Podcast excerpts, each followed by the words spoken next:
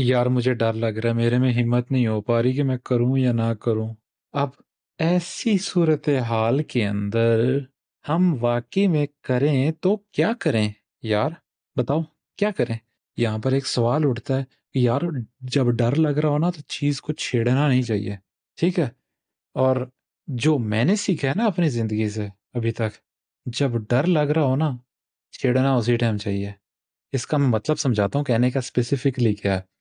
اگر لائف کے اندر، اگر سینیریو آتا ہے کہ یار جہاں پر ڈر لگ رہا ہے کہ یہ جاب جو ہے نا خطرے میں ہے یا پھر یہ ٹاسک جو ہے، یہ میں کروں گا تو اگلے کی ایکسپیکٹیشن ہارٹ ہو سکتی ہے یا یہ میں کروں گا تو ہو سکتا ہے کہ مجھ سے لوگ نفرت کریں، یہ میں کروں گا تو ہو سکتا ہے کہ میری بدنامی ہو ہو سکتا ہے یہ ہو ہو سکتا ہے وہ ہو۔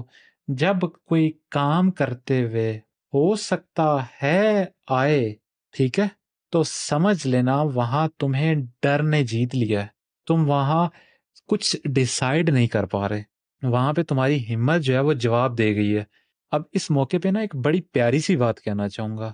جو حوصلہ ہوتا ہے نا، وہ لانا ہوتا ہے۔ اور حوصلہ ہونا یا پھر ایک اسٹرینتھ ہونا، اس کا یہ مطلب نہیں ہے کہ مجھے ڈر نہیں ہے۔ اس کا مطلب ہے کہ میرے میں ڈر ایگزسٹ کرتا ہے، میں پھر بھی کر رہا ہوں۔ بیسٹ ایگزامپل دوں گا۔ جو سپاہی ہے۔ یا پھر جو سولجر ہے، جب وہ ٹریننگ کر رہا ہوتا ہے، وہ کس چیز کی کر رہا ہوتا ہے؟ کہ میں نے لڑنا ہے، ٹھیک ہے؟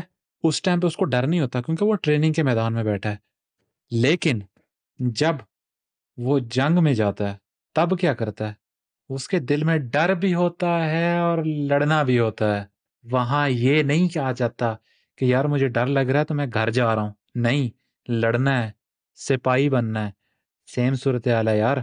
لڑو گے تو گھر جاؤ گے اور نہیں، غلط بول بیٹھا میں۔ بھاگو گے تو گھر جاؤ گے اور لوٹ جاؤ گے اور پیچھے جاؤ گے۔ لڑو گے تو شاید جیت جاؤ، نہیں جیتتے تو عزت کے ساتھ مرو گے۔ عزت کے ساتھ مرنا سیکھو۔ جی تو ہم ویسے ہی رہے ہیں۔ اب وہ کس کام کا ہے؟ حوصلے سے جینا ہے یا پھر ہمت سے یا پھر بزدلی سے؟ یہ ہمیں ڈیسائیڈ کرنا ہے۔ حوصلہ ہونے کا یہ مطلب نہیں ہے کہ یار میرے پاس جو ہے وہ ڈر ایگزسٹ نہیں کرتا۔ حوصلہ یہ ہے کہ ڈر کے ہوتے ہوئے بھی میں وہ کام کر رہا ہوں۔ یہ ہوتا ہے۔ آج کی انمول بات بس یہی تھی کہ اپنا ڈھیر سارا خیال رکھنا، حوصلے کے ساتھ، ہمت کے ساتھ، لاڈ کے ساتھ، اور کوشش کرنا بھاگنا نہیں کسی سچویشن سے۔ کیونکہ جہاں سے تم بھاگ گئے نا، وہاں بگوڑے نکلو گے۔ لائف میں نا ایک چیز یاد رکھنا۔